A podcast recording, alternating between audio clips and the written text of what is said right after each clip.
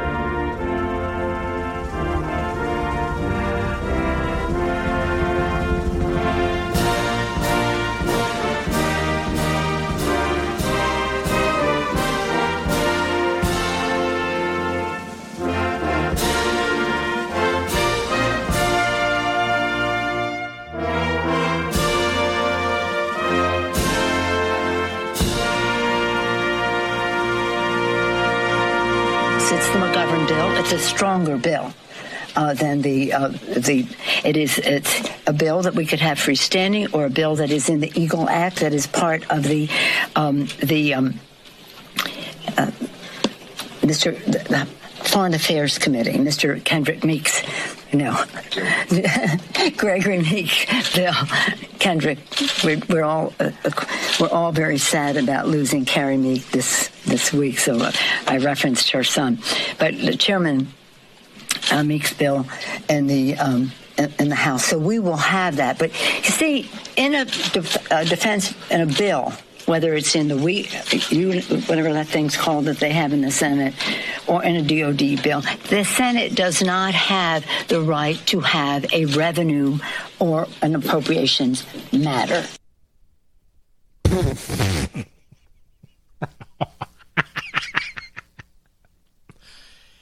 I feel like we are witnesses to the padded room. Like there's a little hole in the door, and we as an audience, we together, you and me, we're looking in the little hole, you know, with the little spy holes the attendants use to watch those who bounce off padded walls. And there's Joe Biden in there, and there's Nancy Pelosi in there, and some others in there. What did she say? Now, this is the Speaker of the House. When you consider she is the Speaker of the House with all the power that involves, just think about something. Biden is there as president, or at least the putative president, followed by Kamala Harris, or at least the putative vice president, followed in line by the Speaker of the House, the putative speaker, Nancy Eva Stretch Pelosi. Three of them. Now, among the three of them, they don't have an I Q over seven. So if Biden were to be removed or something happened, unfortunately, then we would have Harris. If the same happened to her, then we would have Pelosi. This is the greatest country on the face of the earth. Why do we do this to ourselves? The greatest country on the face of the earth, why do we do this to ourselves? And so, just for kicks, hat tip Western Journal, we're going to do this one more time, the final time this morning, this afternoon, this evening, today, whatever. I'm doing my Pelosi. But listen to this. Cut fifteen, go. It's the McGovern bill. It's a stronger bill uh, than the, uh, the, it is, it's a bill that we could have freestanding, or a bill that is in the Eagle Act that is part of the, um, the, um, uh, Mister, the, the, Foreign Affairs Committee, Mister Kendrick Meeks, you know, Gregory Meeks bill. Kendrick, we're, we're all uh, we're all very sad about losing Carrie Meek. This, oh, she this. sounds very sad. She's laughing, isn't she, Mister Producer? Oh, we're all very sad, Kendrick, about losing your mother. What a buffoon. Go ahead. Her son, but the Chairman uh, Meeks bill in the um, in the House. So we will have that. But you see, in a def- uh, defense in a bill, whether it's in the we you whatever that thing's called that they have it's, in the these Senate. Things called the National Defense Authorization Act. That's the thing. For Biden, the thing is the Declaration of Independence. Those are the things. I want to congratulate the Democrat Party for providing America with this fantastic leadership at exactly the right time in our history. This is like the old Soviet Union. Remember, Reagan said, I want to negotiate with them, but they keep dying off. What he meant by that is, how can I negotiate with these people? They don't have two brain cells to rub together. Now, this is why I spent a lot of time with President Trump, so you could all hear how the man speaks when he's not under attack, when he's not interrupted, how he can fluently, brilliantly move from subject to subject, not just in his own presidency, about analyzing what's going on in the country today. Now, these two people in a meeting, you can see where they're controlled by the hard left, if they're not, in fact, part of the hard left these days. And so this is really quite appalling. And yet this is who leads as the Speaker of the House. Now, I don't want to leave the House of Representatives yet. The Democrats, under this buffoon, Nancy Eva Stretch Pelosi. They set up this January sixth committee. You heard John Eastman last night. He was brilliant and fantastic. And, of course, he makes the point that Politico's too stupid and the New York Slime's too stupid to even comprehend, but we don't care about them. And that is, she doesn't get to pick every member of a committee. She's in the majority. She's not in the minority, too. So she doesn't get to pick every member of the committee. So the point is, the Republicans get to pick their own members, right? Yes, the Republicans get to pick their own members, but she wouldn't allow it. And now Pelosi is determining what Republicans can even sit on committees. You know, they already voted uh, Representative Green off her committees, and now they want to vote Representative Boebert. Is that correct, Mister Producer? Boebert. I'll get it right one day. We'll even have her on one day. And I apologize for that. It's not intended. Boebert. Uh, Lauren Boebert. Remember the first name. It's my daughter's first. That said, they want to vote her off committees now. Now, when it comes to Omar, who is a Marxist who hates America, hates Jews, and stands with Hamas, among other terrorist organizations, and, of course, married her brother, when it comes to Talib uh, and her anti-Semitic rants and comments, when it comes to Swalwell, who literally sleeps with the enemy, Democrats in the past would never, ever have tolerated that. Franklin Roosevelt, Theodore, excuse me, uh, uh, Harry Truman, John Kennedy, none of them. None of them would have tolerated. Well, Obama would have tolerated. And, of course, Clinton would have said, how can I get there? But anyway, that's a whole other story. And there he is sitting on the Intelligence Committee. The dumbest man in the House sitting on the Intelligence Committee. There you go. So they want to vote her off her committees.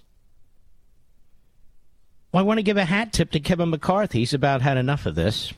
I'm looking for the cut, Mister Producer. Help me out here. I want you to listen to this. Cut fourteen, go. This party is for anyone and everyone who craves freedom and supports religious liberty. Lauren Boebert, as I called her when it came forward, we talked. She apologized publicly. She apologized personally. I contacted Steny Hoyer and... Um, even talked about maybe Steny and I should be in the room. We should lower the temperature of this Congress. We should work together and talk to one another. In disagreements and something goes astray, you apologize for it. Exactly what Lauren Boebert did. What's interesting to me, and I didn't get to watch Speaker Pelosi's press conference, did any of you raise the question when someone on their side of the aisle said, I work with the Ku Klux Klan, referring to Republicans? Did anyone on your side of the aisle talk about when Omar said the only reason I support Israel is about the Benjamins? I never got a public apology or a phone call. Why isn't Marxism treated as bad as neo-Nazism, or I'll coin the word Klansism? Why is that? Why do they get a pass? Should we not detest all of them? And so I'm, I lied. Actually, I made a mistake. I said I wouldn't do this again, but since I just heard Kevin McCarthy say, Mister Producer, he did not hear Nancy Pelosi's press conference. Didn't he say that? Well, here it is, Kevin. Go. It's the McGovern bill. It's a stronger bill uh, than the uh, the.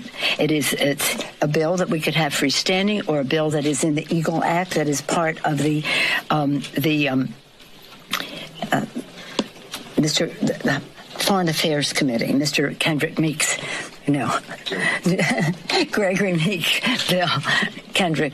We're, we're all uh, we're all very sad about losing Carrie Meek this this week. So uh, I referenced her son, but the Chairman uh, Meeks' bill and the. Um, in the House. So we will have that. Stinger. But you see, in a, def- a defense, in a bill, whether it's in the we, you, whatever that thing's called that they have in the Senate, or in a D O D bill, the Senate does not have the right to have a revenue or an appropriations matter. What are they? Can they get a funding? It goes track. They have an I. It costs when if you they just gave you gave them. With the the withdrawal, bringing U S home troops from home, and and and the the the you know you know you know you you you you, you need somebody. Wait, so uh, what, finally, what? And uh, um, I'm sorry, I'm sorry, I'm sorry. Of of of of un uh, of of budget about uh, budget. But resist we much, we must, and we will much. About that, be committed. I, I, I, I'm, I'm a warrior.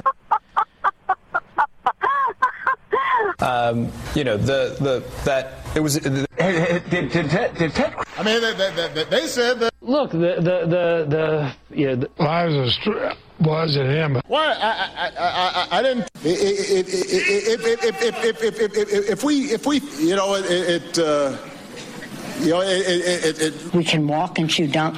We hold these truths to be self-evident. All men and women created by go. You know the you know the thing. True and international effort to pressure. Been impeached for inciting the erection. Donald John Donald John Trump incited the erection insurrection. And uh, what am I doing here? I'm going to lose track here. And uh, to private uh, private uh, uh, uh, uh, economic. Uh, Mark Levin.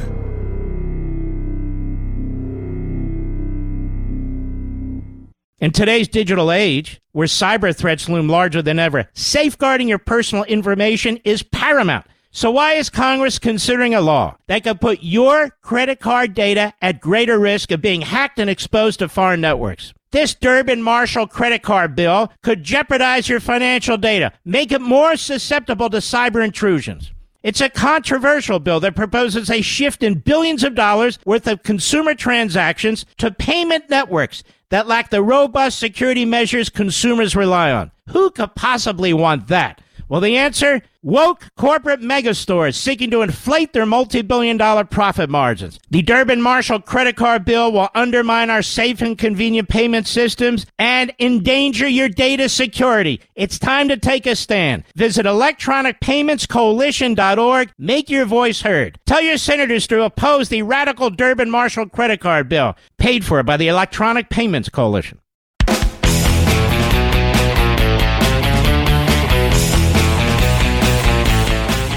So Pope Francis, extraordinarily radical left political pope. He's no John Paul the Second in my view.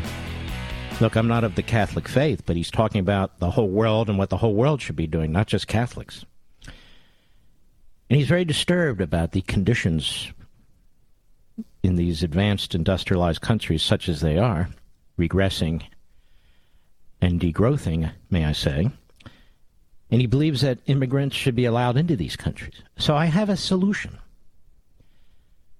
May I call on Pope Francis?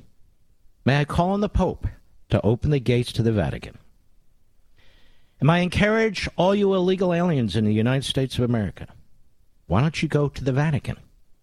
In fact, all the peoples, all the peeps of the world who wish to go somewhere other than the hellholes they live in, but don't call them hellholes. The advanced hellholes they live in. May I encourage you all to go to the Vatican. Now, at the Vatican, we have individuals who are dressed in medieval garb with these really big, what do you call those things? Not spears, but whatever they are. And the big hats, and I'm all for pomp and circumstance. I really am.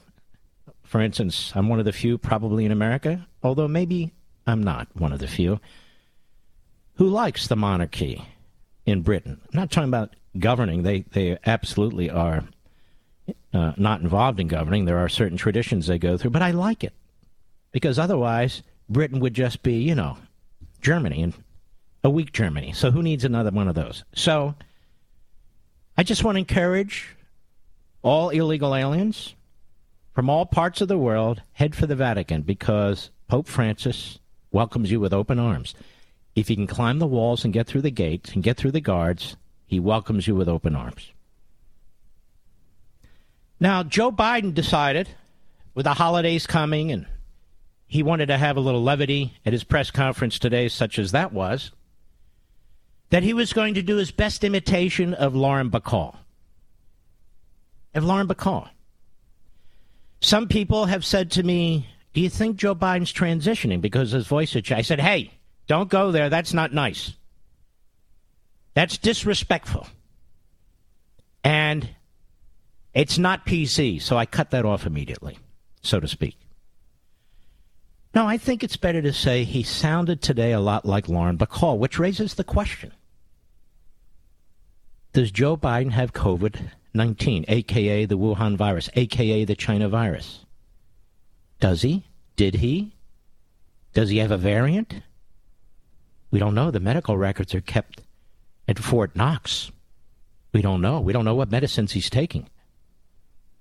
So Peter Doocy, the deuce, the deuce, he zones in on this. Cut one, go. Your voice sounds a little different. Are you okay? I'm okay. I have a test every day to see a COVID test. No, that's not a COVID test.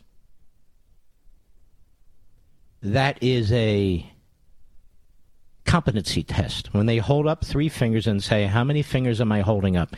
That's not a COVID test, Joe. That is a competency test. Nonetheless, go ahead. Always strange. What I have is a one and a half year old grandson who had a cold, who likes to kiss his pop, and he'd been kissing it my anyway. So, uh, but it's just a cold. It's just a cold, ladies and gentlemen. I thought a cold was one of the telltale signs of the virus. I could have sworn I heard Fauci say, Fauci say today on Fox. I thought he said, if you start to sound a gravelly voice like Lauren Bacall, the late great Lauren Bacall, then you better get tested.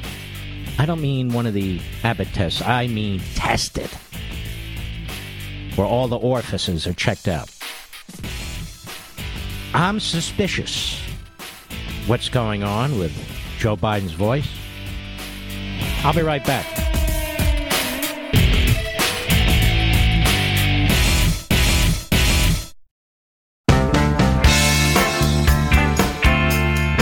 Mark Levin, tough as hell. That's why I like Mark Levin. And I'm not sure a lot of people like him. He's tough as hell. But I like him.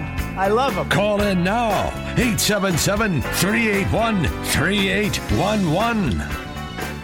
You know, ladies and gentlemen, I've touched on this before, but let me underscore the point on this Friday. Our corporations, not all, but so many, are the most unpatriotic, un-American corporations in American history. I'll even broaden it. Businesses. We have massive hedge funds that have invested wildly in communist China. You have this guy, Ray Dalio. Ray Dalio, I think he heads Bridgewater. I think he founded Bridgewater. He defends their massive investments in communist China. He's a multi-billionaire. You have, of course, virtually every sporting league in America, but for the Women's Tennis Association. You have our major networks, many of their personnel have taken junkets to China, indoctrination trips. You have N B C, hence Comcast, M S N B C, and their ilk, who are taking an enormous amount of money by paying China an enormous amount of money to exclusive broadcasting rights to the Communist Chinese Slave Olympics. Call it the Slave Olympics because there's about two million Uyghurs in concentration camps. And isn't it amazing that this American Jew speaks out more for the Uyghurs than CARE? Isn't that amazing? CARE spends more time condemning Israel, condemning Israel's survival, hence the Jews, than it does condemning the Communist Chinese who are slaughtering, enslaving, torturing, raping Muslims. Ah, the nature of Marxism. That's the way it works, I suppose. If I'm wrong about that, somebody from CARE, please call in and by all means correct me. We'd love to hear from you. We'd love to have a discussion with you. So we have the most unpatriotic, the most un-American corporations this nation's ever seen. Businesses. All walks of life, all geographies, all backgrounds. Run by Republicans, run by Democrats, run by eunuchs, whatever. Whatever. They hate Donald Trump and his supporters. They hate the Republican Party. They hate capitalism more than they hate mass murders.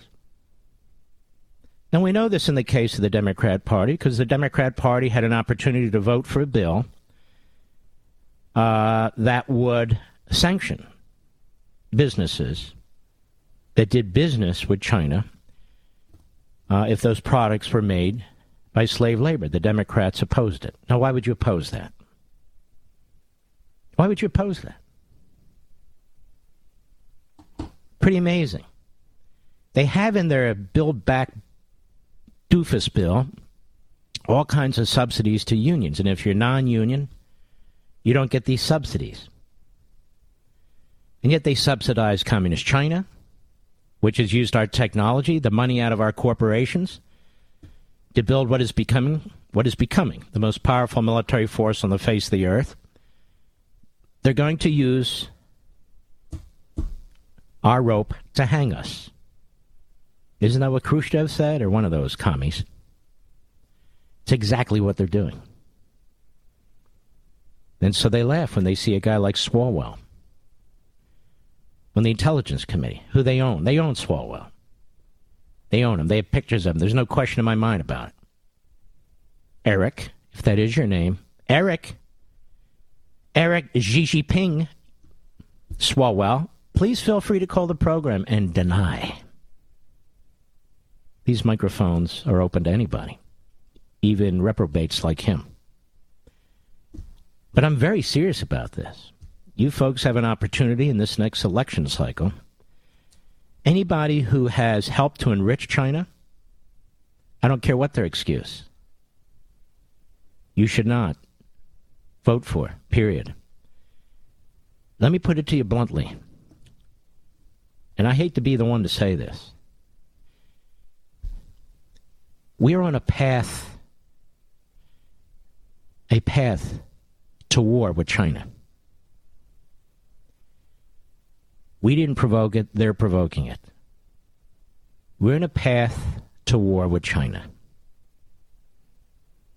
Some people saw the rise of the Axis powers. Some people saw the rise of the Third Reich. Some people saw the rise of the Communist Chinese. Some people saw the rise, way back when, of the Communist Russians.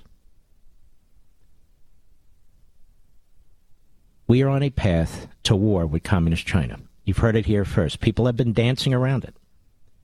Look at what China's doing. If we go to war, if this, but for that. No, China is preparing for war. They launch more rockets than the rest of the world combined. I just read that yesterday. They have a thoroughly modern nuclear missile force as ours is aging. They have the largest navy on the face of the earth, as ours is rusting. They have a military that is utterly and completely socially engineered to create human robots who will do anything. We have a military, the weakest generals and admirals probably in the modern history of this country, who are busy indoctrinating our military and our personnel about hating America and how racist America is. So tell me, who's poised to win this war? Why do you think the communist Chinese are busy in space? Because they want the best pictures of the stars? No, they have militarized space. They militarize space. They want to knock out the electrical grid. They want to knock out our G P S system. Our entire communications ability, pretty much.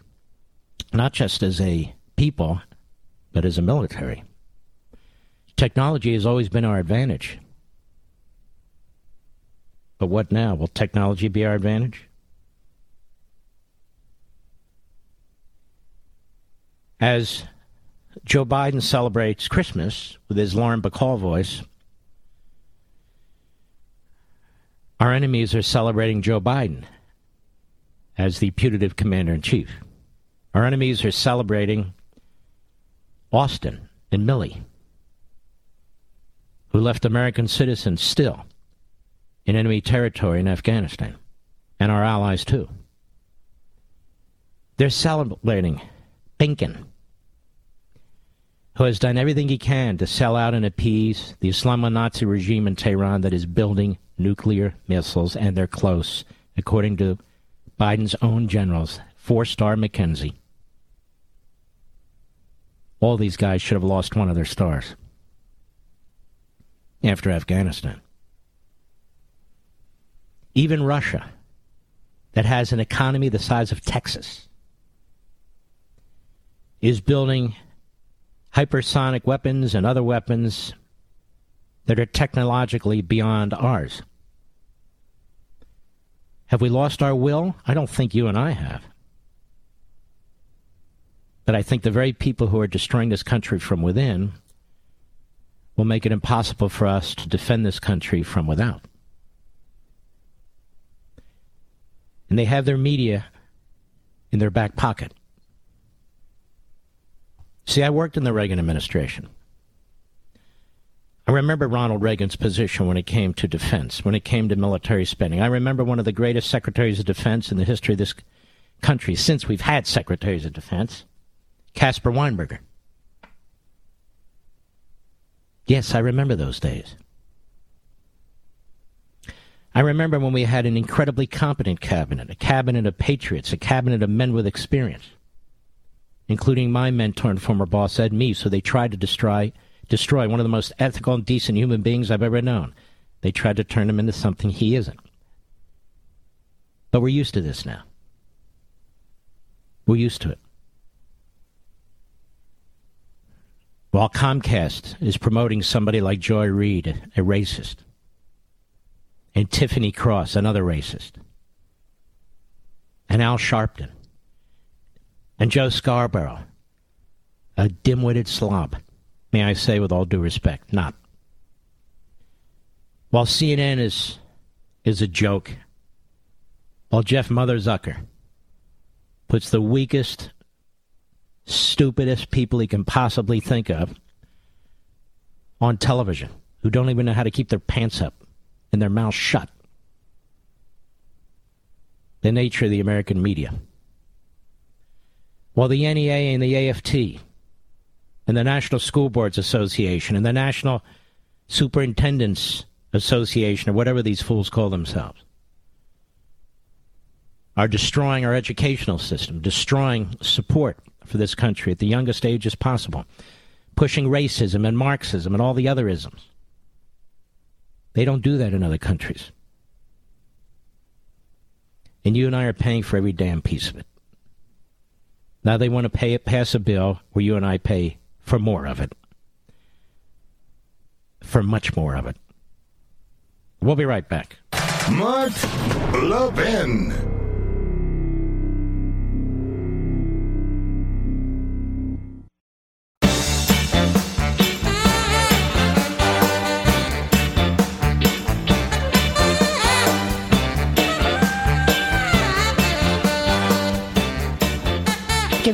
Inside Baseball. One of the reasons that we may not have as many guests as others isn't ideological. I like to do the show. I prepare for the show. There's a lot of content to get to in three hours. Three hours isn't really three hours when you count the breaks for news and national news, local news, commercials, and so forth, all of which are wonderful, but it cuts back the amount of time. And so when you have a guest, it cuts it back further. So the guest really has to be meaningful. But there's there's a second reason. It's a secondary reason. I don't have guests on because they're governors or senators. If I want a senator on or a governor on or a congressman on or whatever on, it's because it relates to something relevant today, something that's happened today, whether it's in the news or not in the news. So I don't tell them two, three days in advance, hey, we'd like you to come on next Tuesday, next Wednesday, to work around their schedules. And I can tell you that most of these politicians, when they're invited on T V, they never require, never, that the bookers give them two or three days notice, do they, Mister Producer? Two or three days notice. How absurd is that? How ridiculous is that? So I've decided where we run into situations like that, which is not that often, but often enough, we're not inviting them anymore. If they want to come on, they can ask us. Because I'm not going to drag down the, the relevance of this program. I'm not in the business of promoting personalities. I don't believe in that. We're about substance here. This is too precious of a format. It's the second biggest radio show in America. And this is the other thing. Communications directors, press people, politicians don't understand.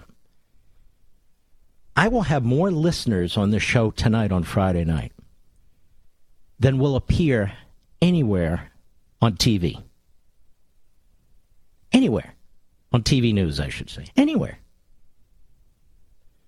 Rush understood this. We understand this. Trump understood this. Reagan understood this. So the politicians, quote unquote, out there who don't understand it, it's shocking to me. It is absolutely shocking to me.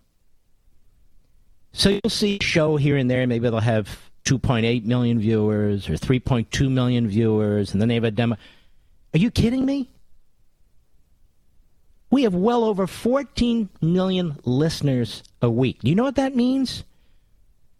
That doesn't mean you divide fourteen million by five. That's people who come in day in, day out. You could have five, six, eight million people listening at one time. At one time. And so we don't beg these people to come on. We give them a couple of shots, and that's it. If they want to come on, they let us know. I'm, by the way, I'm not talking about anyone in particular. I'm just making a point. And a lot of these folks are folks who we helped. Right, Mister Producer? Early on, when they they were, were they were kind of nascent politicians, or they were trying to, to, to move up the ladder and so forth and so on. Some of them are just terrific in reaching out. The most committed among them. I'll give you one example. There's several, but one. Mike Lee. Mike Lee is a fighter, man. Mike Lee wants you to know, this radio audience to know what's going on in Washington. He wants you to engage. He wants you he wants you to support liberty. Now, he's one of several. Don't get me wrong. And so when Mike texts me or something like that, I say, well, why don't you come on? He doesn't say, no, no, no, I need three days' notice. And this is a guy who has to fly back and forth from Utah. And has a big family, too. I'm just making the point.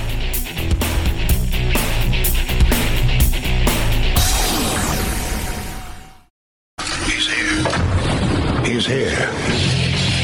Now broadcasting from, from the underground command post, deep in the bowels of a hidden bunker, somewhere under the brick and steel of a nondescript building, we've once again made contact with our leader, Mark Levin. Hello, America. Mark Levin here. Our number, eight seven seven, three eight one, three eight one one. eight seven seven, three eight one, three eight one one. You know, for all the talk about all the police tactics, I don't mean good blue line police, but the police state tactics that uh, Biden talks about. We're going to do this, we're going to do that. He doesn't do anything effective. He doesn't do anything substantive on the science. What are they going to do on the science? What are they going to develop?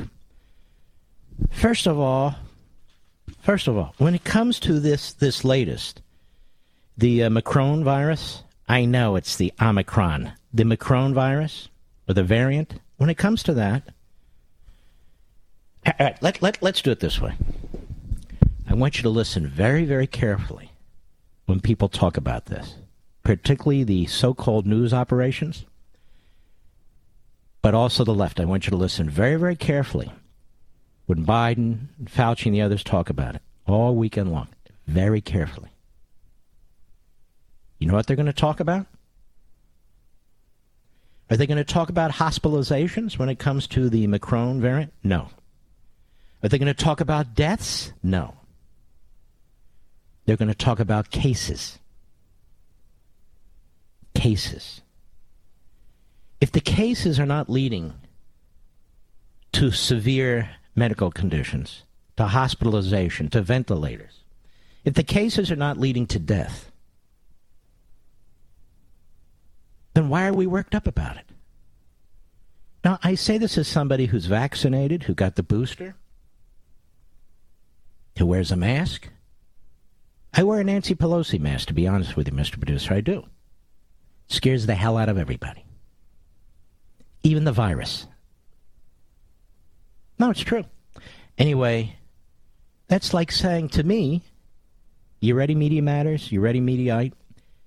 If, as the South Africans say, and seven other uh, nations in Africa, black nations in Africa, who are appalled by what uh, Joe Biden, the longtime former segregationist, is doing, and the Democrat Party that supported slavery, segregation, and Jim Crow, the Democrat Party that wouldn't vote against slavery and genocide in communist China just the other day, that party.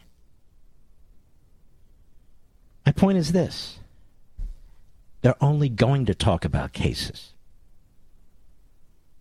They're only going to talk about cases. Look at this. We're now at six. We have six cases. For all I know, there's six thousand cases. That's only six cases they've identified. Lots of people will walk around with this. They'll think it's a mild flu, or they'll walk around like Joe Biden, excuse me, shuffle around like Joe Biden, talking like Lauren Bacall and think something's happened. Maybe their pants are too tight. I don't know. But notice they're not saying the Macron variant is deadly. They're either saying it is extremely mild, quote unquote, from the South African expert doctor who actually practices, severely mild, or just mild. And so they're all ready with all their mandates. They're all ready. And so you should ask, how many people have been hospitalized as a result of this? How many people have died as a result of this? Whether in Africa, in these eight countries that have been targeted, because clearly Joe Biden is a racist.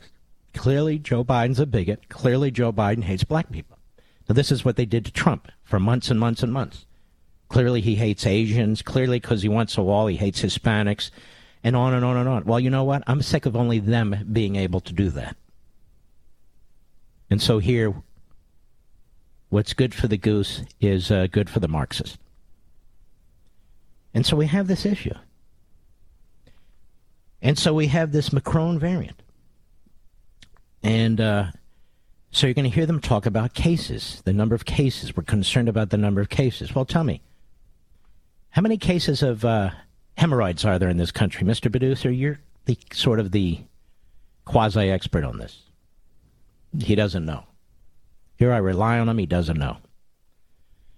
But, okay, but that has, it matters just as much. Because if this variant effectively produces no severe negative consequences, I'm not even sure what the point is. Now, obviously, a virus that kills people, a virus that does, I got that. I understand that. But I'm not talking about that. I'm not talking about that. So uh, I see uh, Anthony Fauci was on with our friend Neil Cavuto today. I don't think Doctor Fauci will come on the show anymore. You want to give it a shot, Mister Producer? I just want to ask him in a very polite and professional way only about the the Omicron variant. That's all. That's That would be my entire... Fo- Last time they wrote us a, a very terse one sentence, didn't they? I think it started with the word, no! No, we can't do that. No. Uh, what about yes? Now, Sam Stein apparently uh, is at Politico. Never heard of him before. Neither have I. He was on with the Morning Schmo. Ever watched that show? No. As a matter of fact, I should have pulled those ratings numbers out. It's hysterically embarrassing. They have, as the scientists say, extremely mild ratings. Why do people go on with the Morning Schmo? Nobody's watching. Nobody's watching. So Sam Stein, who nobody knows at Politico, which nobody reads, he's on with the Morning Schmo, and he has a thought, very important thought. Cut eight, go. I mean, it's partially because of misinformation. I, I don't want to uh, over and understate that. I think a lot of people are confused, uh, even though there's now plenty of anecdotal data, if not overwhelming data, to suggest that it's completely safe, if not really important, to get vaccinated. Uh, up, up, up, up, up, up. Wait a minute. Wait a minute. It is completely safe. Now, we know for some people it's not safe in the least. We know for some people it is a religious objection. And we know for some people they don't need it because they have natural immunity, which every scientist who doesn't work for the federal government, every scientist who isn't on the federal payroll, every scientist that doesn't work for this administration will tell you is more effective than any of the vaccines. The Israelis have said so. The New England Journal of Medicine has collected the various surveys around the world. They say so. It's not me. So this is the kind of very stupid people that a very stupid person, the Morning Schmo, brings on his show. These are political reporters. These are political people. These are political hacks interpreting science for you and then laughing at themselves as they go along. Go ahead. That vaccinations have become a token of a political identity, right? Yeah. I mean, like, to go unvaccinated is to prove your conservative bona fides. Well, that's... Now, wait, well, yeah, now, now, now, hold on a second. A significant percentage of the population of people of color, particularly blacks, and particularly in the cities, are among the unvaccinated. Are they conservatives? Are they proving their conservative bona fides? Are they Trump supporters? No. They're Democrats, and they're Biden supporters. They support the Democrat Party. Just look how they lie, even about the politics. It's all about politics with these guys. Maybe Sam Stein should be asked real questions like, how do you account for the fact that Florida is number one and Texas is number four in terms of their success in controlling the coronavirus? Right now, right now as I speak. And that California is among the worst, and so are so many of the the North Korean-style blue states. How does he account for that science and data? Don't ask him. Speaking of which, so we have Brzezinski of the famous Brzezinski family. Her dad used to work for Jimmy Carter. The most, the most preposterous president until Joe Biden, may I say. Go ahead. Push around misinformation. Right. You I see, think that's... right. You see, it's Fox and talk radio and Newsmax and O A N pushing around all the false information, you know, like Russia collusion and stuff like that. Or that a baby in the womb isn't a baby. What does the science say about that? Huh, Sam? Can I call you Sam, Sammy? What do they say about that? Is it a baby or is it a choice, Sam? What does the sonogram show? Chopped liver or a human being, Sam? Come on, Sam. How about you, Brzezinski? How many Z's? Three, four, eight? I don't know. I'm just curious. Pushing misinformation and disinformation. That's what you clowns do every damn day. Every damn day. Very simple question, Sammy and Brzezinski, Mika. Is there natural immunity or not? Yes or no? Are there people who have serious substantive religious issues with this? Yes or no? Are there people with maladies who can't do this? Yes or no? Let me ask another question. If you're all vaccinated, and I assume you are, and I don't mean rabies, Sammy. If you're all vaccinated, why do you care? Because if the vaccine works, it doesn't matter if the person next to you is vaccinated or not. What's the problem, Sammy, at Politico? These are the autocrats. Go ahead. The, the degree to which they're like intertwined at this juncture yeah. is truly scary. And I yep. thought I thought about this it's a little bit. Like, what if who's doing what, the Ed McMahon there? Is that Mika Brzezinski? Yeah. Oh, oh, yeah, yep, yeah, yep. You could have a parakeet in there. You don't need her. Uh, uh, Sam, how do you explain the minority communities where there's significant number of people who won't get vaccinated? When you're attacking Trump and Trump support. This is the problem, folks. This is why you detest these people. This is why these networks are dead. This is the joke about the quasi-pseudoscience that so much of this is about. How does it end up? How does their entire segment end up? Attacking you and attacking Trump. That's all they know. Why? They're mental patients. I'll be right back. Mark Levin.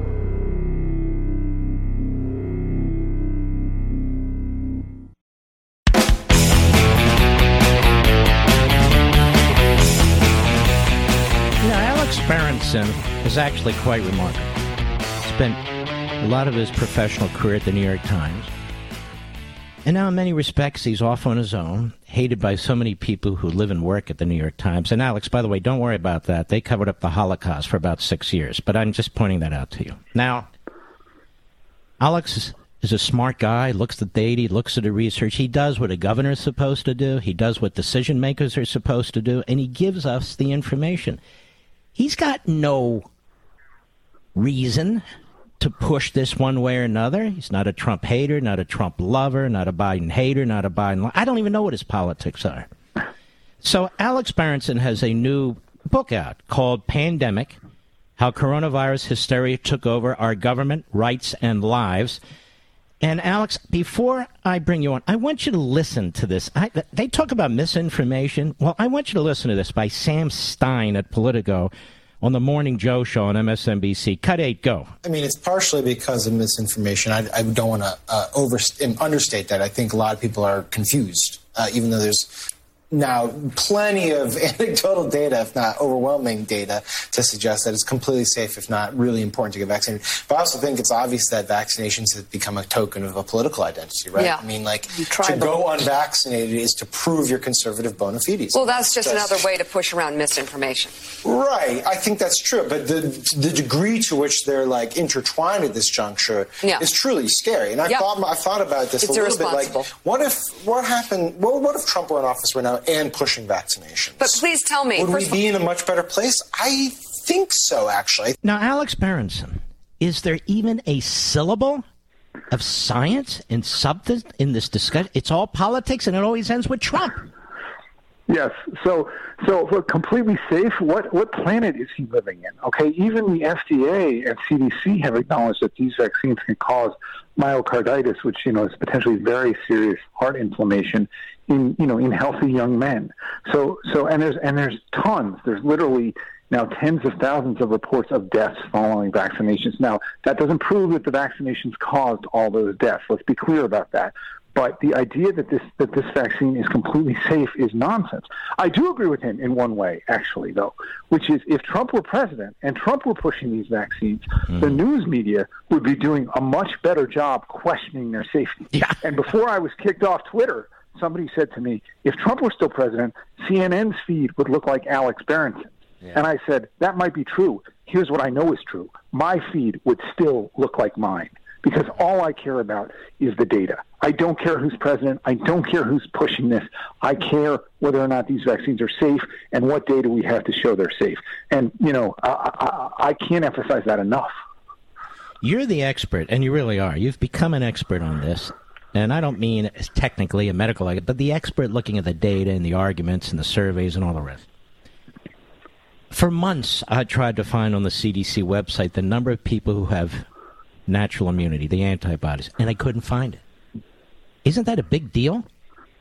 It's a, it's a very big deal, um, and you're absolutely correct. You you can't find it for, for even, listen, Europeans are doing a lot of things worse than we are right now, but they are at least acknowledging the existence of natural immunity, which for some reason our, you know, political and scientific establishment won't do.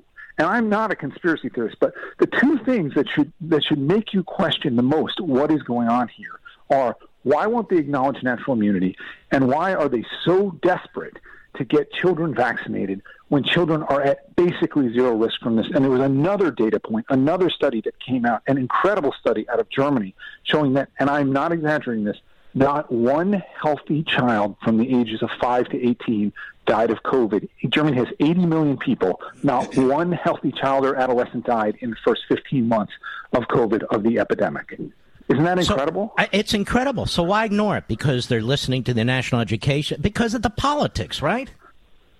Well, so, so you know, when I when I wrote Pandemia, and the good thing about writing a book like this, and by the way, our books are currently competing at the top of Amazon, I'm excited to say, although American Marxism has been out a lot well, longer. Hold on, let me, let me say so, something. You're going to be up there a long time after this interview, brother. We'll make sure. I, I, I hope so. I hope so, because people need to read this book. But in, in, in, in, in writing this book, what was so amazing to me was to see the lies and the misstatements that these people from Fauci on down Uh, have made month after month after month, and even giving them the benefit of the doubt, the mistakes they've made, the miscalculations they've made, that the, that the media has not called them on. And so it is no wonder at this point that a huge swath of the country, not just conservative Republicans, is done listening to them. When you read the book, you see how we got here. Now, here's the other thing, Alex. I had understood... If I might, I'd like to keep you over the break. This is There's too much here to do in, in seven minutes. So my, my question is this. I thought a significant number of people in minority communities were skeptical of the vaccine. It's not just Trump. And, and of course, Trump is not skeptical, but Trump supporters, they talk about conservatives. Those aren't conservatives. I mean, why do they – am I right or wrong about that? No, no, you're you're absolutely right, Mark, and thank you for pointing that out. Uh, vaccine hesitancy is highest in the African-American community. And by the way, there's good reason for that, too. African-Americans remember Tuskegee. That was a yeah. horrible scientific experiment. And so they, of course, they're hesitant. They know that the scientific establishment is not always looking out for them. Folks, this is fantastic. You really need to get it on Amazon dot com right now. I'll pronounce it properly. Pandemia. How coronavirus hysteria took over our government, rights, and lives. We're not saying don't get vaccinated, if that's what you and your doctors say. We're talking about the iron fist of government. The book is called Pandemia. You can get it at Amazon dot com.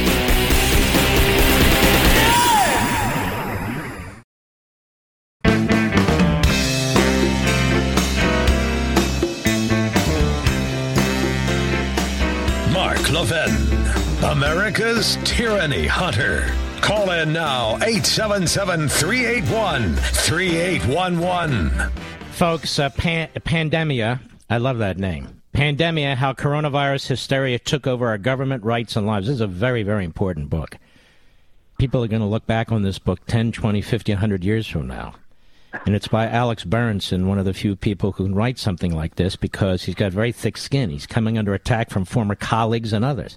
And this is what they do. They try to pigeonhole you. Oh, you must be a kook. And they don't want to get the information. Alex, I want to ask you about Omicron. Now, what the hell is this? All I keep hearing about are the number of, oh, we have one case. We got six cases. I notice they don't talk about hospitalizations. They don't talk about deaths. I notice they blocked off eight African nations. They came forward, South, uh, South Africa. They, wait a minute. Unlike China, we told you what we have. It is, to quote them, extremely mild. What's going on now? Well, I mean, I think there's a, you know, there's a slight possibility there's a real danger here. But the much greater likelihood is that this is just a desperate effort to explain away vaccine failure and to try to get people to take boosters, okay? And once again, you're seeing the media act in concert rather than ask hard questions.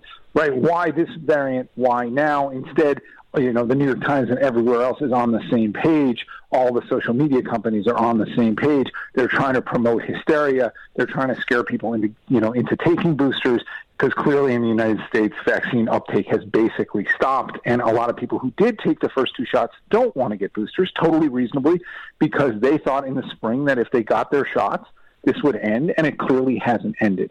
And so, uh, you know, it's very hard for me not to be incredibly cyn- cynical about this variant.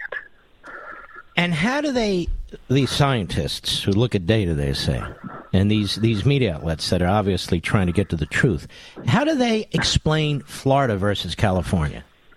I mean, they were trash, and, and let's stay, keep out of the politics, that's fine, but Florida, Florida's like a free country. I mean, people are walking around... I see people walking around here. California, it's like North Korea. Everybody's in a hovel. They're afraid to move, and the, the churches are being... How do you explain the two and the two results? Well, first of all, let's be clear. Florida had a lot of deaths over the summer, yes. Right? So all you heard about was Florida over the summer. But now that things are better, it's like it doesn't exist, right? This is what they do.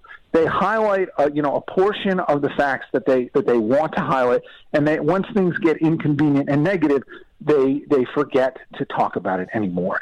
And, you know, I've been kicked off Twitter, okay? And it, it's stunning to me that I've been kicked off Twitter essentially for being right, okay? Essentially for asking questions about the vaccines that people don't want to answer. And I'm not talking about strange conspiracy theories like they're going to magnetize you. I'm talking about here's what the data says.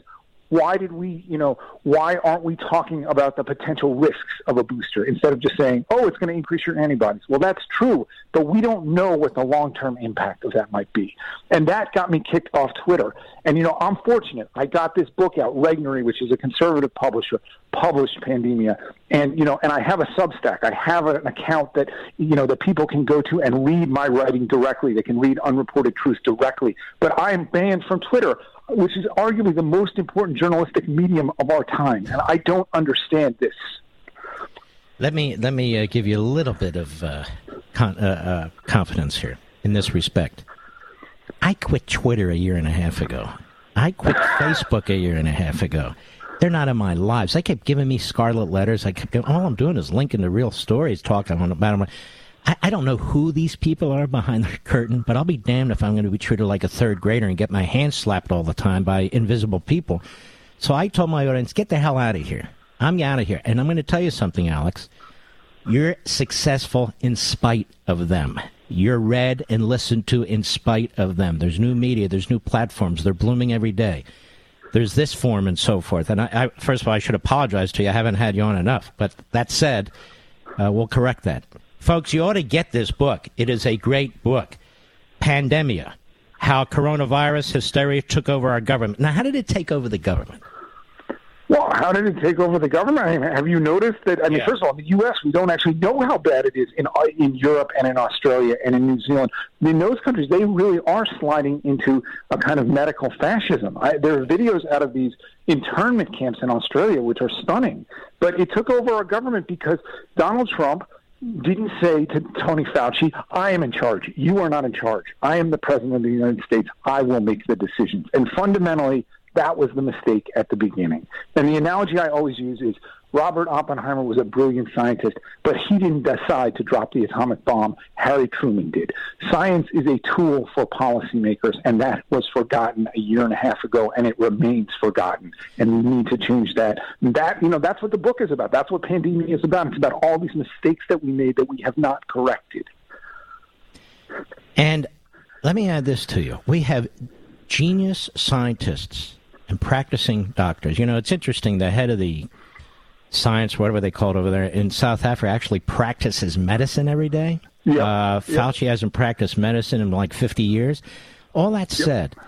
we have people out of Stanford, out of Yale. We have people out of Oxford, out of the Rockefeller College. We have really, really smart people who study these things, this area. This is their expertise. They teach it. They write books about it. They write scholarly papers. They write for medical magazines all over the world and so forth and so on. They're ignored. It's like they don't exist. Shouldn't Fauci bring them in? And the answer is no, he's not going to, because they might disagree with him, right? You're you're absolutely correct. One of the most stunning things that happened, so Scott Atlas was, you know, the guy Trump brought in in the fall of last year to sort of try to counterweight Fauci. And Fauci said publicly, he said, if Scott Atlas wants to talk to me, I'm happy to talk to him. We can have a scientific debate. Okay, that was in September. Flash forward four months to January twenty twenty-one. Trump is on his way out. Biden's on his way in. Fauci does an interview, I think, with The Atlantic. And he says, I didn't give an, uh, an you know, a, a, a dung about what Scott Atlas had to say. And that was because he knew that Scott Atlas couldn't touch him. So that was the truth about Tony Fauci. He had no interest in debating this stuff. This was he was in charge, and he didn't want to hear from anybody who might disagree. You are totally correct. It's not just Atlas. There's a whole group of them at Stanford. You, you have uh, Doc, Doctor Reich, who's a genius in many respects, who's yep. well regarded all over the world. Chiraya. Yeah, absolutely. But but what's amazing is that Scott Atlas was inside the government advising mm. the president, and Tony Fauci didn't care. It's, how does a guy hang on for this long? You know, the bureaucracy is vicious. It's brutal. There's a lot of people who want to move up the ladder. You know, I worked in the Reagan administration for eight years. I saw it with my own two eyes. How does a bureaucrat, he's a bureaucrat, how does a bureaucrat hang on for four decades in this in this major position? It's amazing to me. Is it not? Well, well, he's not. Okay, let's be clear. He's not dumb. And he's very smart politically, and he was also very, very smart about something. If you were a reporter for the New York Times or the Los Angeles Times or the New Yorker or wherever, I'm talking about both during the H I V crisis and after, and you called Tony Fauci, he'd call you back. He'd be your best friend. He'd do your interview, and, and he was charming. And so he understood the importance of the media. He understood the importance of having friends on both sides of the aisle. He fooled a lot of people for a long time. Extremely political. I've, Rich, what was the name of the gentleman I interviewed on Fox, who was the editor of the science uh, section of the New York Times for so many years? Do you remember his name? Oh, Nicholas Wade. Let's let's get his uh, Nicholas Wade. Alex, I had Nicholas Wade on my Fox show, and he was one of the ones that went about gain and function, and he said, "Look, I can't say conclusively, but the better argument certainly came out of the lab. There's absolutely not a scintilla evidence it came from a mammal or anything else." And he goes into this, and he wrote this long, long piece. Yep. yep and I had him on. Yep. It was in. It was in May. The guy. The guy's intellectually honest, and and it's like he was ignored by the New York Times. Yeah, where he where he worked for many years. But look, the, here's the thing. I think the gain of function stuff, and I think Fauci, uh, you know, lies and misstatements about that have have convinced, have shown some people what he really is and who he really is. And so I do think, and I go into this in the book, that that's been very important. I mean, at this point, I don't even think most people are, think there's an argument. Everybody thinks that this was a lab accident at this point. And the real question is why Fauci didn't acknowledge that early on and why he tried to steer people away from questioning it. But that is just yet another of the misstatements that, you know, have been that we've that we've seen over the last two years that have totally crippled confidence in public health.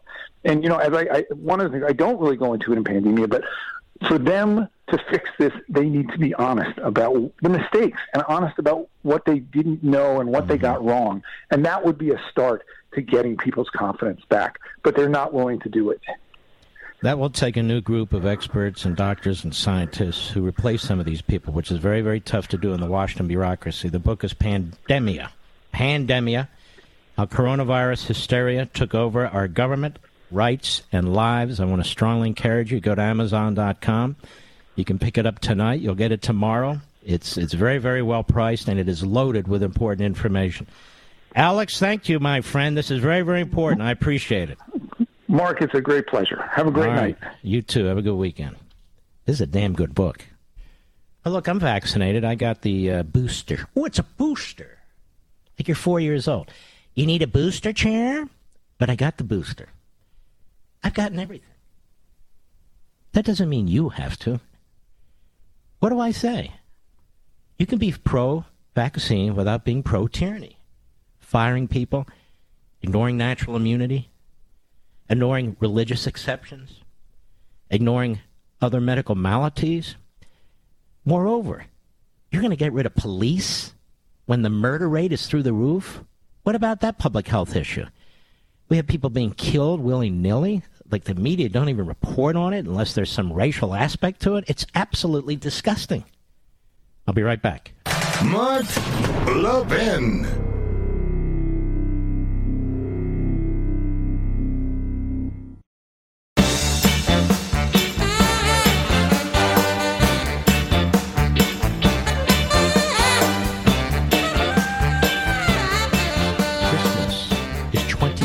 days away by my calculation. twenty-two days away. In other words, it's around the corner. And we're still celebrating Hanukkah in the Jewish faith.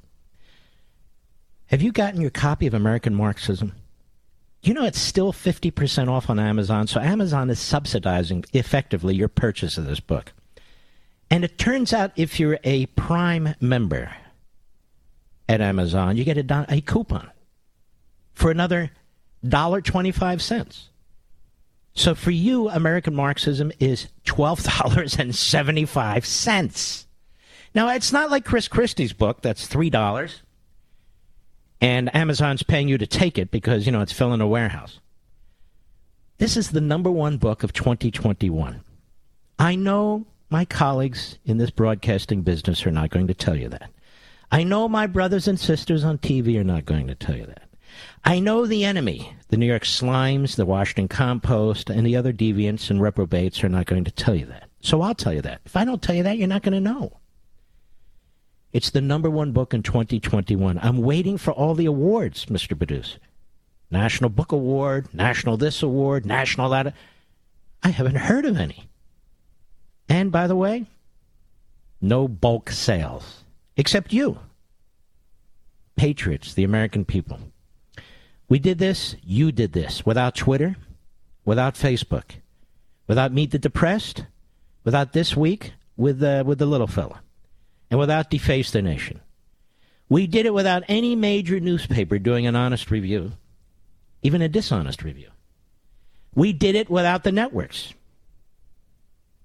You did it. We want to spread the word, one more big push this holiday season. And oddly enough, Jeff Bezos' Amazon makes it possible with this massive discount. Isn't that amazing? They make it possible with this massive discount. And by the way, maybe this weekend you're shopping. I cannot thank our retailers enough. And they have been slashing the price too. They want to move as much as they can. This is their big season. I want to thank Barnes and Noble and Walmart and Target. I want to thank Sam's Club and B J's. I want to thank Books A Million and all the other retailers, the independents who are out there with American Marxism, not hiding it in the back shelf and so forth. I want to thank them as well. This makes a difference. The way I view it, every book in the hand of a family member or friend, a father, a mother, a grandmother, a grandfather, a child, grandchild, or just somebody down the street is a potential a potential convert or somebody who you will be able to reinforce their views who can assist us. Now's the time. They make it possible for us to do this. Please, please get your copies as quickly as possible. When we come back, Joe Biden is celebrating a disastrous economy. And they want you to believe, they want you to believe that they've turned things around. And I'm thinking to myself, turn things around? From what? Earlier, Joe? They are destroying the economy. They are destroying our schools. They're destroying the border. They're destroying our finances. They're destroying our Constitution. They're destroying our voting system. They're destroying our defenses. They're destroying law enforcement. But wait, they're turning it around. Stay with me. I'll be right back.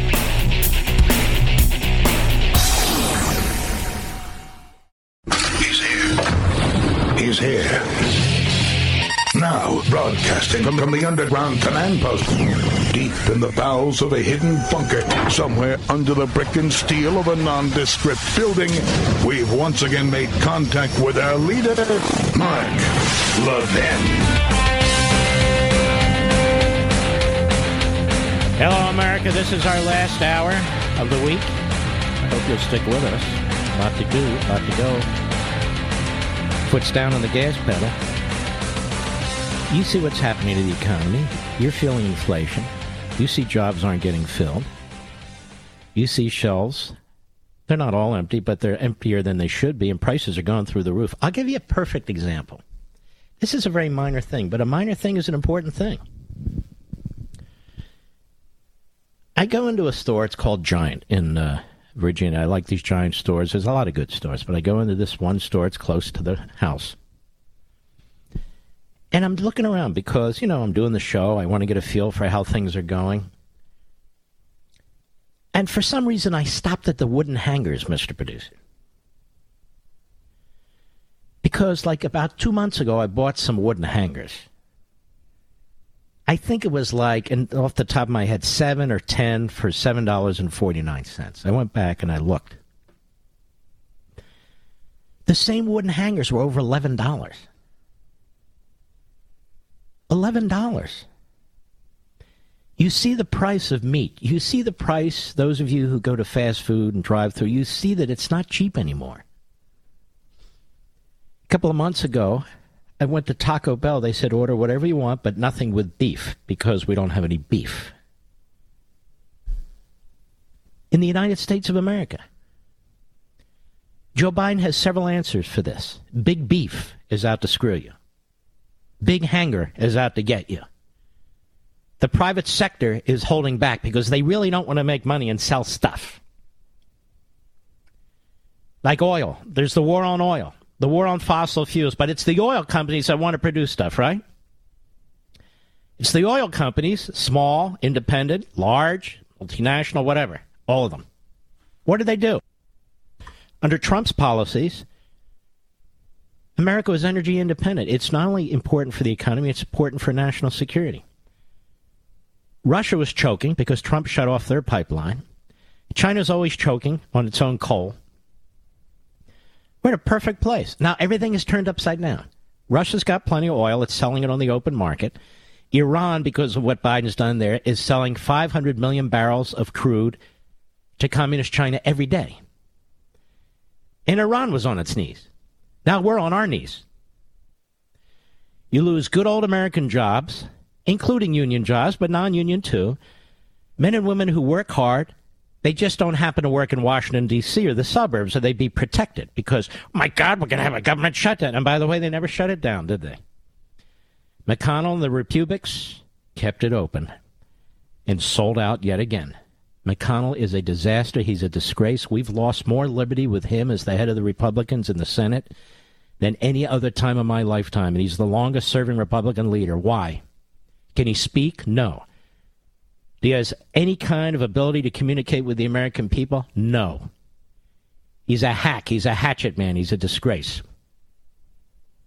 And I've been saying this for years, just like his buddy, uh, you know, uh, let's smoke a few Boehner. But you see the economy. This is a massive economy that should be really rolling now. It was rolling as we were pulling out of the pandemic under Trump. So they're reversing. Look, you can't attack capitalism. You can't attack the private sector and expect growth and production. You can't subsidize non-work and expect people to go to work. And this bill they want to push through with the fifty-fifty in the Senate and a few creeps in the House, it's, it, it's a massive effort at changing our economic system, changing our governing system, and sa- changing our psychology as a nation. As a nation. Work hard and you'll succeed. No, somebody else work hard and give me money because I'm this, I'm that, some kind of grievance, some kind of victim. And, you know, these people are like twenty-eight years old. I want what's coming to me. What are you talking about? But the lies, the outright lies about the economy, you're experiencing it, you're living it, you know what I'm talking about. The lies that come out of this White House are unbelievable and then regurgitated and burped up by his media. Cut nine today. Go. This year, we can reflect on an extraordinary bit of progress. Our economy is markedly stronger than it was a year ago. Clearly not the case. We were energy independent. We had no serious inflation. The record number of, of jobs that were being recreated. I felt like it was morning in America again under Trump. You could see people were, well, people were acting like we're free again. We can live again. Go ahead. Today, the incredible news that our unemployment rate has fallen to four point two percent. Our unemployment rate fell to four point two percent from four point five percent. What does that mean? How did that happen? Do you know how many jobs were created last month according to Biden's government? Do you know how many? You know how many, right, Mister Producer? two hundred ten thousand. Now, I like to play this game. Divide that by fifty states. So it's about four thousand people a state. Think about that. two hundred ten thousand. We have more people pouring over this border illegal than we created jobs last month. Meanwhile, they say they're controlling the border when hundreds of thousands of people come in here illegally, and when two hundred ten thousand jobs are created, they celebrate it. Now, those jobs were created by the private sector, but the private sector is shackled. The private sector has an anchor around its neck. The private sector is anticipating massive taxation, massive redistribution of wealth, a massive I R S that has as its purpose to harass Americans, whether you be an employer or employee, whether you be blue-collar or white-collar, whether you be union or non-union. That's what's in store. They see it. They want to attack capital investment, research and development, which is the heart and soul of our economic system. They want to make it impossible for the oil industry to survive, massively increasing the price of federal leases, driving up the cost of fuel yet more. To you. To you. And, you know, one of the things I've never quite understood. New England is one of the most left-wing parts of our country. Even the Republics are left-wing. Susan Collins and so forth. And they have the worst winters. It's cold. A lot of snow, sometimes blizzards. It is cold. Cold, I said. And yet they elect politicians who oppose fossil fuels. Look what comes out of Massachusetts. This guy, Markey, a freak case, absolute freak case. Look what comes out of New Hampshire. Look what comes out of Maine. Just go right down the New England states. They elect people who drive up the cost of home heating oil, who drive up the cost of propane, because a lot of these areas are in rural areas, who drive up the cost of electricity and natural gas. They elect people who make their lives miserable. Go figure. It's hard to explain, isn't it? So Biden thinks this is incredible. Incredible. Donald Trump, under his economy, was creating two hundred ten thousand jobs in its sleep. So we're now celebrating failure. They are subsidizing, subsidizing laziness. They are subsidizing the welfare state. They're changing the psychology of the American people. They're hooking people onto big government like you hook people onto, onto deadly drugs. And they've only just begun with this next bill that they want to pass trillions and trillions of dollars over the course of a decade. Family leave. They have all kinds of cool names. Family leave. What is that? Okay, you get four months off. Well, why? Because I want it. Why should you get that? Uh, because I had a kid. Well, I mean, we've had kids in this country a long time. In fact, in the whole world.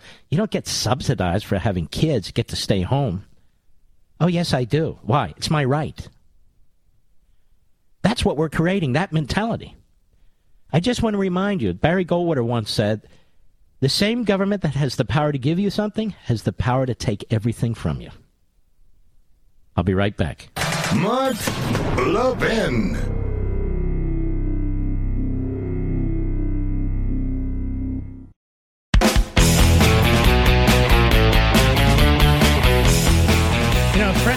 Actually, we haven't talked lately, but he's still a friend of mine, and is a, is a friend of my son, Chase. Adam Baldwin, not to be confused with the reprobate, Alec Baldwin. Adam Baldwin has been a great actor. He's a solid conservative. He's all over social media. And uh, just a terrific, terrific guy. Adam Baldwin, how are you, my friend? Hi, Mark. Happy Hanukkah. Thank you. Merry Christmas to you. Now, thank you very much. Let's talk about Alec Baldwin in this gun issue. You're an actor. You've had to play various roles and so forth over the course of your career. Tell us what you think of his interview. Tell us what you think of what he said about the gun. I mean, honestly, obviously I'm not an actor, but I would take a gun, and, uh, and I don't know if this is right or not, I would shoot it into the ground. First of all, to make sure it's empty, or at least look into the chamber, do something. But tell me about how this is supposed to work. The main element of this situation, first of all, it's absolutely horrific and a tragedy that Helena Hutchins was killed by this gunshot. Did you know her, by the way? I did not. Yeah. Um, but, but you by all accounts, all accounts, she was a wonderful person and uh, an innocent victim here. Um, the Screen Actors Guild and uh, AFTRA, SAG-AFTRA, which, of which I believe you are a member. Unfortunately, yes, I am. Well, welcome aboard. Thank you. Uh, it issues what are called safety bulletins from the National Stunt and Safety Department. Um, and in the main safety bulletin, they have different uh, issues with machinery and whatnot, but they specifically talk about firearms. And it says, anyone handling a weapon shall receive the proper training and know all operating features and safety devices, and they will have a, um, a safety meeting with the uh, prop master and um, the armorer uh, when they wow. begin a production. If they're, if they're to be handling it, they're required to do it. They shall have these safety meetings. They shall know all of the uh, operating functions and safety functions of the weapon they're to be using. Now, he knows this, and um, he's been in the business as long as I have, forty years. He's had a gun in his hand very often, probably not as much as I have, but very often.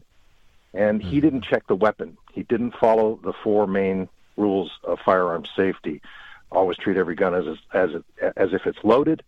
Never put your finger on the trigger uh, until you're ready to uh, destroy your target, and um, never point it at anything you're not willing to destroy, and know whatever is behind your target, the background, so it doesn't go through and through to someone else. Had he had he not violated any of those first three, this wouldn't have happened. But he violated all of them, and he didn't check the weapon that was handed to him and clear it before putting it up on target and uh, shooting Helena Hutchins. So, Adam Baldwin, even what Alec Baldwin said to George Stephanopoulos is no defense at all, then, according to the rules of the union, correct? It's worse than that. He literally confessed, albeit unwittingly, he confessed to dropping the hammer with its firing pin down upon the primer in the back of the cartridge that holds the bullet. He admitted and confessed to George Stephanopoulos that he dropped the hammer on that cartridge, sending that bullet down the barrel towards his target. And what is this? For forty-five minutes or so, he thought she fainted. There'd be blood. There would be screaming. There would be witnesses. That doesn't make any sense either, does it? No, he was confused and all over the place. Obviously, what, what supersedes this is New Mexico state law, as any state law would. Uh, in, in the safety bulletin from SAG and AFTRA, it states that all state laws supersede, uh, or trump, if you will, uh, the safety uh, protocols and regulations.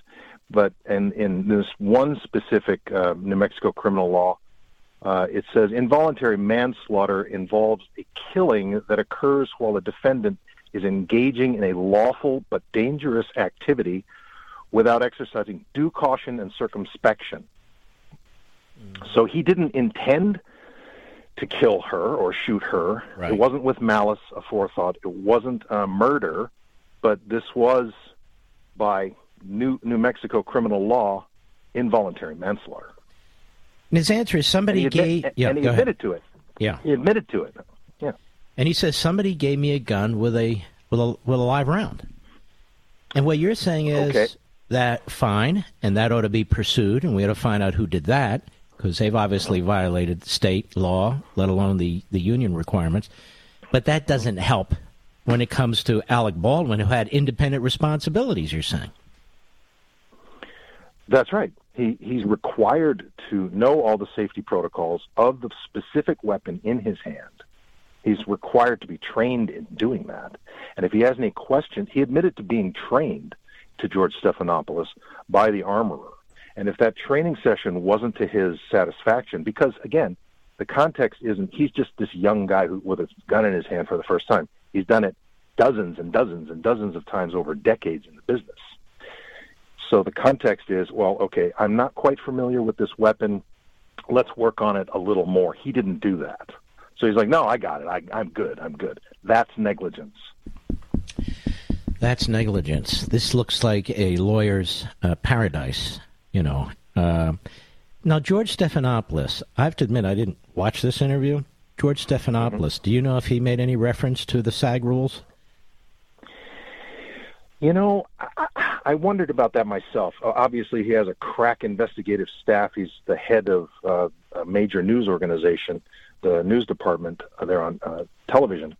He certainly has a staff that could have picked it up for him. He may not have done his due diligence, but it's readily available on uh, New Mexico's uh, law sites, and mm-hmm. it's readily available at SAG and AFTRA's websites. They could have easily gotten it. He may have wanted to steer clear of that uh, for legal reasons, not getting into the legalese of it. So I, I can't fault him for that. What he did do was he allowed Alec to become comfortable in the interview enough to the point where he literally confessed to dropping the hammer on the round on on national television. And by the way, he almost blames the victim, as I watched one of these clips. And and well, I thought, blamed, that, yeah, go ahead. He blamed he blamed quote someone. He used the term someone several times in that interview. It's not him. It's someone else is responsible. Someone, when I was younger, told me that you're never supposed to check the weapon yourself, that the actor's never supposed to do that. And and I got to tell you, Mark, one of the most outrageous things was when this first happened, this armorer, uh, who I don't know, uh, the armorer profession is a great profession. Many law enforcement, uh, former law enforcement, act, active duty law enforcement and part-time and former military act as armorers on these sets. They're qualified with weapons of all kinds, from all levels, automatic all the way down to the simplest revolver. They dragged her through the media mud. His, there was a fast reaction P R firm uh, that was trying to protect his butt, and they dragged her through the mud, pointing all the fingers at her when he was the one that pulled the trigger. Now, it reminded me of when Carville said, you know, you drag a dollar through the trailer park, you mm-hmm. want to pick up some whatever trash it is. Uh, Monica, they Monica Lewinsky, this, this armorer, and it's disgusting. And yet he meets with her husband in what is said to be, maybe it's planted in the media, how would we know, a very, very tearful meeting. This family, this husband's without a wife, and she has a young son who's now without a mother. Adam, uh, can oh. you hang around for one more segment? Yes, sir. Happy to. All right. Adam Baldwin, the good Baldwin. No, he's not related to Alec. I'll be right back.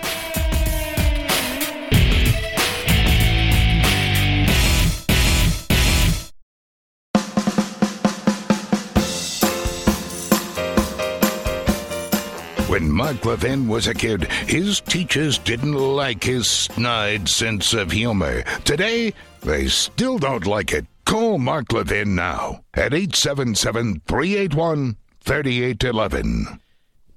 I'm looking at a uh, news article here in the, la- uh, in the last few hours, Adam Baldwin, titled, excuse me, titled something like Celebrities Rally Around Alec Baldwin. Mm-hmm. Not all celebrities. You know, you're raising questions. Uh, John Schneider, remember, Dukes of Hazzard. Other people are raising questions, too. It's not about rallying around. George Clooney. George Clooney, you're right. It's not about rallying around uh, Alec Baldwin. The, me- the way the media treat this, we have a deceased individual who was shot on a set by another individual who didn't follow protocol. Right. What do you make of the rallying around Alec Baldwin and the politics of that? Well, you're, you wrote American Marxism. I'm looking forward to reading that, sir. And uh, I'm sure you're familiar with the term Partenost, the old Soviet term, party first. And uh, Alec's a good party apparatchik, so those in the party are rallying around him. Although I will say I've noticed some indications that, that those alliances, allegiances may be cracking. Uh, he didn't do himself any favors by invoking the names of Steven Spielberg and Tom Cruise and Meryl Streep in his interview as sort of a sympathetic, woe is me, I don't get to be in big movies with famous, wonderful actors anymore. Uh, I don't know how they would react, but I sure wouldn't want him invoking my, my name if I were those guys in his interview in that context. And, and C N N was doing a demonstration of the weapon and how it w- couldn't have fired the way mm-hmm. he explained it. So there may be cracks in the armor there. Um, My, why, why I'm so passionate about this is because he and I have both been in the business long enough to remember when Jason Lee was killed by oh, yeah. uh, a negligent discharge, an accidental negligent discharge, whatever you want to call it. It's not an accident. This is a negligent discharge. The weapon was not cleared, therefore it's negligence or recklessness. And that happened back in the nineties, and he knew it then, and this is why all of these safety protocols became so strict and observed so carefully for so many decades, that this is so rare that only someone being negligent and not following the rules and the protocols that are required, only someone doing that could have had this happen to them. It's a very interesting point, because as you went through the protocols, I thought to myself, how do you screw this up? In other words, they are so stringent. There's so many steps to it. How do you wind up with a live bullet in a chamber? I mean, it's almost, it, it, it seems, well, it's obviously not an impossibility. It happened, but it's something that only happens if you're absolutely, not just negligent, but absolutely reckless. Well, it's like someone, I, I had this exercise with a neighbor earlier. I was, I had the end of my coffee cup. I was on my walk, and I have a lid on my coffee cup. And I said, um, can I just open up my coffee cup here and throw it at you without you looking to see if there's any coffee in it? You know, she said, no. She said, no, it'll stain my sweater. I said, it's the same principle. It's the same principle. You have to look inside the weapon to make sure that the dummy rounds, if it was loaded with dummy rounds, which are inert and cannot fire, they're merely for decorative purposes. If the, if that's what they are, you check those. If it's um, clear and empty, great. You show the people you're aiming it at. The weapon, you're rehearsing. It was a rehearsal, for crying out loud. And he was aiming it at crew members uh, off camera. Mm-hmm. And there were, he was surrounded by crew members. So this is absolute one hundred percent neg- negligence. How the how the actual live round got on the property, I don't know. That's a separate issue. The main issue begins when he dropped the hammer. He aimed and dropped the hammer on that weapon. That's the crime. That's the main crime. Everything else is uh, secondary. You're, you're, I would put. I would ask you to put your your legal hat on and say, what the hell are his lawyers thinking mm-hmm. when he goes out and does this interview? Basically, well, they, what, I don't know why, because I guess they think it's uh, they're going to influence a jury or something. But uh, oh. it's a very reckless strategy. And not only that, I guess the strategy is going to be to blame somebody else, but. Uh, the prosecutors will have to keep bringing it back to uh, to the point that you mentioned. Here's the other thing. Hmm. I don't remember who it was. I wish I did. I'd give them full credit. Somebody said, ask Alex Baldwin if he were to put a gun to his head, mm-hmm. would he just pull the trigger, or would he look in the barrel and make sure there's no bullet in there? I think that's a pretty right. damn good question, don't you? Sure, uh, absolutely. Um, mm-hmm. And pointing it at someone else is just, just as bad. Killing yourself, killing someone else, they're just just as bad. Um, it's, it's All right, let me ask you this. That this, that this happened. Yeah. Let me ask you this. You're a terrific actor. You have a big following. There's a lot of us who think you're absolutely magnificent. Do you think your political views had had, have had an effect on your career as well? Probably with some people. But, you know, here's the, here's the thing about Hollywood. It's It reflects America as as a, as a whole. When you think of all the rank and file people working in the business, the team from the teamster, I'm not talking about the union bosses. I'm not talking about the heads of departments. I'm talking about the grunts on the ground, mm-hmm. the people that get their paycheck on Friday or Saturday or Thursday or Friday, look at it and see all those taxes taken out. Where are those taxes going? They wonder. I'm working fifty, sixty, seventy, sometimes eighty hours a week, mm-hmm. and I'm taking home less money than I would if I worked forty or fifty hours a week slinging hash at uh, at a local eatery. So, but they love the business, and they're salt of the earth, and they just want to be left alone, Mark. They want government out of their lives. They want busybodies out of their lives. They want to be free. But we don't they hear want, from these people. To, we only hear from the well, others. No, because, well, yeah, because, again, the left is totalitarian. They will, they will cut you off at your knees. The right is not, because they'll listen to an argument and if they think it's ridiculous, they'll argue it and then eventually just laugh at you. It's like, that's stupid. I'm not even going to worry about you. Just get back to work. Mm-hmm. So the, the right is more way more tolerant than the left. Yeah, we're not out to crush uh, people who disagree with us unless they're out to crush us. You're like a social media warrior and a social media wise man, I think. I'm not a big oh, social I... media guy, but uh, I notice this from time to time. Well, you quit Twitter, so uh, I just, Damn right. I'm, I'm one of the la- one of the last few outposts there that hasn't been banned. I, th- I think I'm shadow banned and uh, mm-hmm. throttled back a little bit, but you know, when they kick me off, they kick me off. All right, my brother. Thank you very much. My best to your entire family, Amy, and everybody else. And take care of yourself. Merry Christmas to you. Thank you. You two say a prayer for the Hutchins. Yes. God bless. You be well. The great W A B C, Diane in New... Wait a minute. W H A M, I'm sorry. Uh, Diane in New York, the great W H A M. How are you? Oh, Mark. Oh, fantastic. Just getting through to you. You oh, are you. my man. I would like to Uh-oh. make a comment about this Alec Baldwin situation. Yes. Okay? How many movies has this man been in where he has handled guns? No. One that comes to my mind is The Hunt for Red October. I remember that Look movie, one of my favorites. Yes. Yes. You would be the man to physically be able to visualize. I don't mind spending five or ten minutes on this, but I, while this country is under attack from within, and while the enemies are aligning from without, and our liberties are at stake, I cannot bring myself to do an entire show on Alec Baldwin. I know other hosts are doing it. Good for them. I had just never been that way, whether it's radio, T V, or anything else. Yes. Here's the question. On Gunsmoke, Cheyenne, or the High Chaparral, have there ever been any accidents? The you know, this is, is no. a tremendous point you're raising. A tremendous point. Clint Walker was a friend of ours, friend of mine, friend of the show. You know, they're, they're in real serious movies, right? The Dirty Dozen, you're right. Cheyenne, you have Gunsmoke that went on for over twenty years.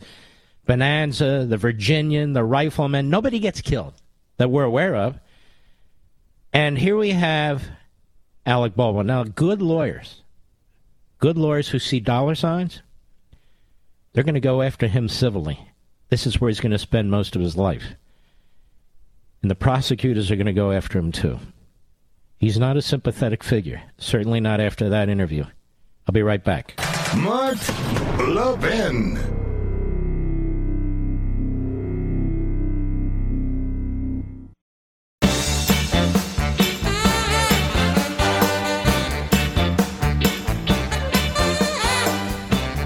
You know, the sad thing is Alec Baldwin has some really good movies and really good T V shows. But he leads with his chin when it comes to politics. He's obviously uh, a guy who's out of control, a very angry man. Uh, he tries to be the actor, the little guy, as so many on the left do, but he really despises the little guy, looks down on the little guy, quote unquote. Remember the parking disputes he gets into and something? If, if you're a rational human being... If you're a public figure, you don't do stuff like that. Now, I'm no Alec Baldwin, and I'm not that famous, but I don't do stuff like that. Why would I? Try and be nice to people. Try and be nice to people who come, you know, who you see. Now, I don't like people who somehow get my phone number and call me and something like that. That's different. Or when I'm eating, they, like, breathe into my right ear, uh, you know, ear, or talking to my left nostril. That's a different thing. I like my space, but I'm saying... Somebody comes up, hi, Mister Linkwee. Of course. Of course. And I prefer to be called Mark, by the way, if you see me. Absolutely. Now, those of you who are listening to this show tape delayed, those of you who are listening to this show on our wonderful podcast, we have a wonderful weekend show, the best of, every Saturday. Right, Mister Producer? eight a.m. Last time I checked, that's in the morning. eight a.m. Saturday morning, and you can listen to it constantly. But Mister Producer puts the best of together, and we thought you'd enjoy that as a treat. So uh, check that out. Now, ladies and gentlemen, every Friday, in your honor, no matter what, we play America. Here we go for you.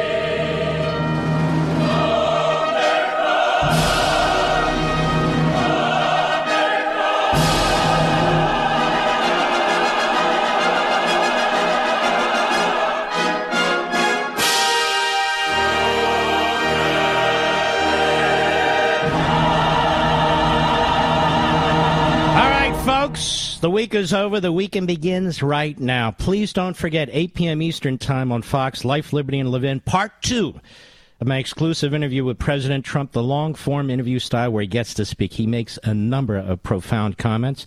And the monologue, me, it is a killer. Please check it out. Please don't forget your copies of American Marxism.